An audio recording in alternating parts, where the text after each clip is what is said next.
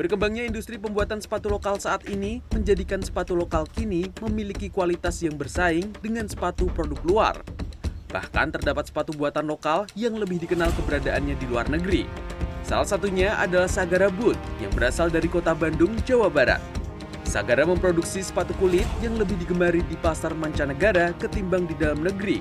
Konsumennya pun mayoritas berasal dari Amerika Serikat, tetapi ada juga dari negara lainnya seperti Prancis dan Jepang.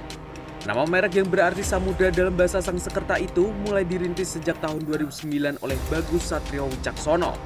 Meski sudah memulai pemasaran ke luar negeri sejak 2011, namun Sagara mulai kebanjiran pesanan dari luar negeri sejak 2020.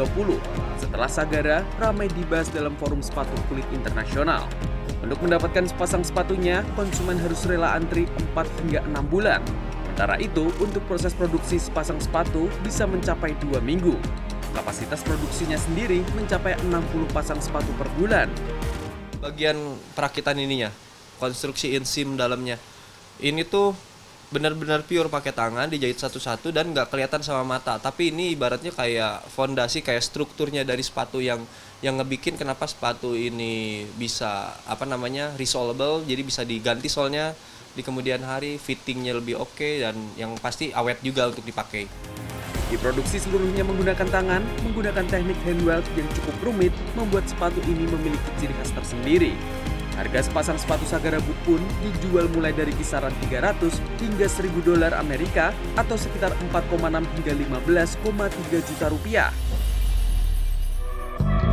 Jika sepatu kulit condong digunakan pada agenda formal, namun ada juga nih, bagi Anda yang gemar bergaya casual bisa memilih aneka sepatu sporty merek lokal.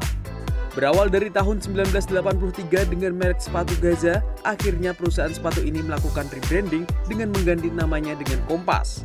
Tak hanya nama, model produk sepatu juga disesuaikan dengan tren anak muda saat ini. Strategi rebranding yang dilakukan pun berdampak luar biasa. Kompas pun bisa menjual kurang lebih 10.000 sepatu. Seluruh produk Kompas menggunakan bahan lokal serta diproduksi langsung menggunakan tangan atau disebut craftsmanship. Selain rebranding, bekerja sama dengan brand luar juga dilakukan Kompas untuk memperluas penjualan ke pasar internasional.